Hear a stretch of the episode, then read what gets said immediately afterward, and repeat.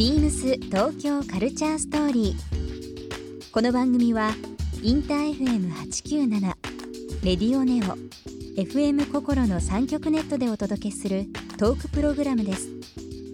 案内役はビームスコミュニケーションディレクターの土井博志。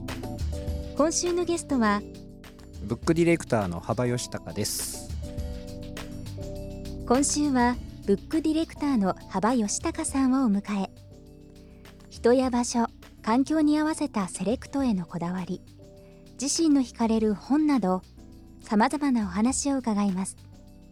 そして今週幅さんへプレゼントしたリサイクルレザーバッグをリスナー1名様にもプレゼント。詳しくはビームス東京カルチャーストーリーの番組ホームページをご覧ください。応募に必要なキーワードは番組最後に発表します。BeamsBeamsBeamsTokyo Culture Story Beams Tokyo Culture Story This program is brought to you by Beams ビームスありとあらゆるものをミックスして自分たちらしく楽しむそれぞれの時代を生きる若者たちが形作る東京のカルチャービームス東京カルチャーストーリー。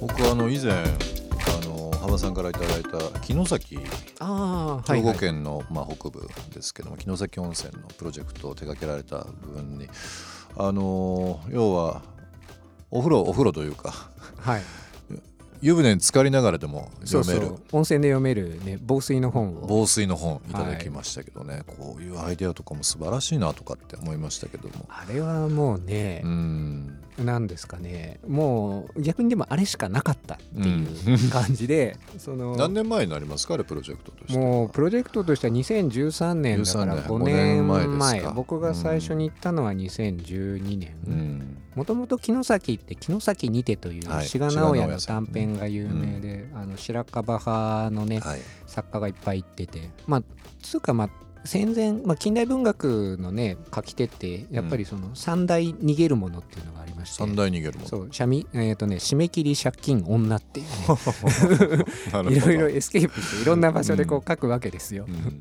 あのに。でまあ志賀もたまたま城崎に行った時ええ。にその作品を書いて、で町の方もそれをすごく、まあ、誉れに思っていてうん。大事にしてるから、観光ポスターにやっぱし歴史とでいうと文学の街って書いてあるんですけど、はい。実際訪れてみるとどうしてもこう石碑が残ってますとか、はい。なんか記念碑がとか、うん。どうしてもちょっとね言っちゃ失礼ですけど過去自慢にしかなってないので、まあなんかそう史跡的な部分がねついつい目立ちたがり目立ち目立ってしまいますしね、うん。確かに。でもあれをやっぱり現代にアップデートするべきだろうってそうですよね。その時にどうしたらいいかって言ったら、まあそういうのを考える時って基本もうその自分らが立ってる場所に答えはあるので、うん。やっぱり昔の作家がそうしていたように現在の作家に城崎に来てもらってそこで登竜してもらって作品を作ってもらうっていうことをこうやりましょうって言って、牧目学さんっていう小説家に来ていただいた。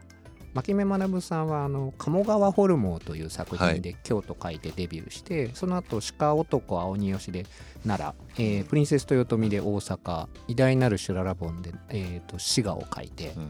でまああの関西の字はね。いっぱい書いてるんですけど兵庫だけ書いてなかったから、うん。兵庫問題とかファンの間ではうん。呼ばれていたらしいんですけど、兵庫問題になんとか解決をっつって。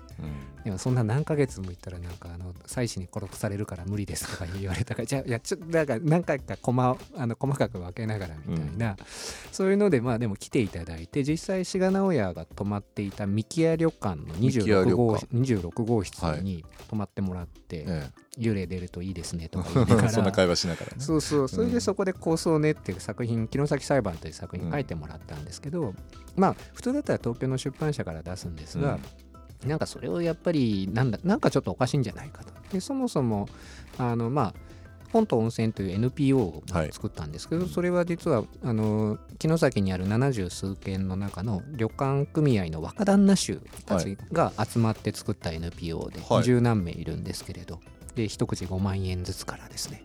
オラオラとは言いませんが出していただいて。まあ一つの組合的な形になって。そうですね。でその彼らがまあ要はなんていうんですかああいうリトルプレスって今いろんな日本の、ね、地方でもあるんですけど、はい。何が大変かっていうと発送作業が大変なんですよ。やれまあそのえ本ができるまでは割と、あそうスムーズだったスムーんですズなんですけれど。ネット通販やって発送とかやるとみんな家族へのちっちゃい宿なのに本業もねおろそかになっちゃうし、うん。そもそも来てもらうきっかけ作りでやってるんだから、うん時代と逆行するけれどもうネット通販なし城崎に来ないと買えないっていうスタイルにしようということを決めて、でその時点でじゃあ城崎で読むのに一番気持ちがいい場所はどこだ？温泉だ。じゃあはい。防水の本にしなきゃいけないという、そういう必然でなった。そういうストーリーだったんですね。そうそうそうそうそうまあもうそうなんですね。5年ぐらい経つんですね。そうなんです。その後結局また湊かなえさんに書き下ろしていただいた、あのびっくりするぐらいカニみたいなあの想定の。びっくりしました。まあ城崎は本当にマジンガニあのマジンガニもそうですけども松葉ガニとか松葉ガニ、ね有名松葉ガニ11月7日から3月までですけどね。最高ですよね。うまいんですよね。ですよね。あのお刺身がうん。やっぱりね、あのあそこじゃないと僕はあのクオリティは食べられない食べられないです。日本海でもね独特ですからねあの辺のカニというのは。僕もあの島根なんで実家が松葉ガニですけども、うん、なんかしかも漁港によって違うの面白くないですか？ちょっと鼻かかないそれで津山だと2泊3日ぐらいの船 大きい船が多いんです、はい。ああ津山じゃない。霞だと2泊3日の大きい船、霞町と有名なねそうそう場所ありますけど。どその横の津山だともっとちっちゃいから、港が。1泊2日で帰ってくるから、うんカニがフレッシュで。手前のそうそうそう。いうことですか。津山のねあの松葉ガニのお刺身。もすごいうまいですよ、ね、港かなえさんの話がどっか行っちゃったぐらいの話ですけどね。その港港さんのねあのカニ型なんて言うんでしょうね。まね。あ、あの湊かなえさんは逆にあのよく実は城崎プライベートでき来られてたみたいで、はい。その噂をお聞きしてオファーして城崎へ帰るという、まあ、うん。母と娘のまあ何ですかね旅行城崎に旅行するストーリー、でそのシーンの中でとにかくカニを食べるシーンがいっぱい出てくるんですよ。刺身から始まって焼きガニ、はい。茹でガニ鍋行って雑炊行ってみたいな。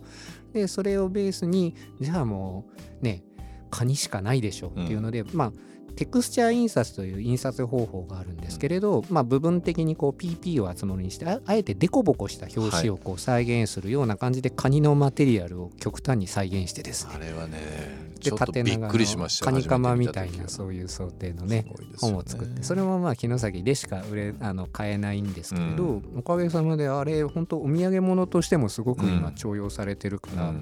あの牧目さんの城崎裁判も湊さんのあのなんだ城崎へ帰るカニ本も、今両方とも1万5,000部ほう売り上げで超えましたね。素晴らしいですね。そう町のちっちゃな7つの宿あ7つの外湯と、うんあと旅館お土産屋さんのみでそんだけ売れるのって、うんまだまだ捨てたもんじゃないなと。あのそういう本というかそういうものが装置になって地方にまあ人が流れるというか、うん。まあ、送客できるっていうのはすごく新しい発想ですよね。いや本当にねまさかこんなにとは自分も思ってなかったんですけど、うん。実際あの本と温泉が盛り上がってからうん。城崎の町の文芸館のリニューアルがあったり、この間豊岡市立の図書館のリニューアルがあったりとか、はい、まあ今まで要は観光ポスターには書いてあるけどそんなに実際的にはなんかこう帯同している感じがなかった本がうん。ちょっとずつ街に染み込んできてるっていうのは実感として感じられますね。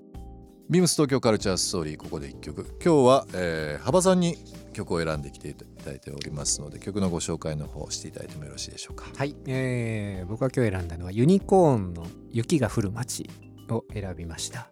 もう年末といえばもうこの曲しかないじゃないかとあの忘年会でよく僕は歌いますこの曲。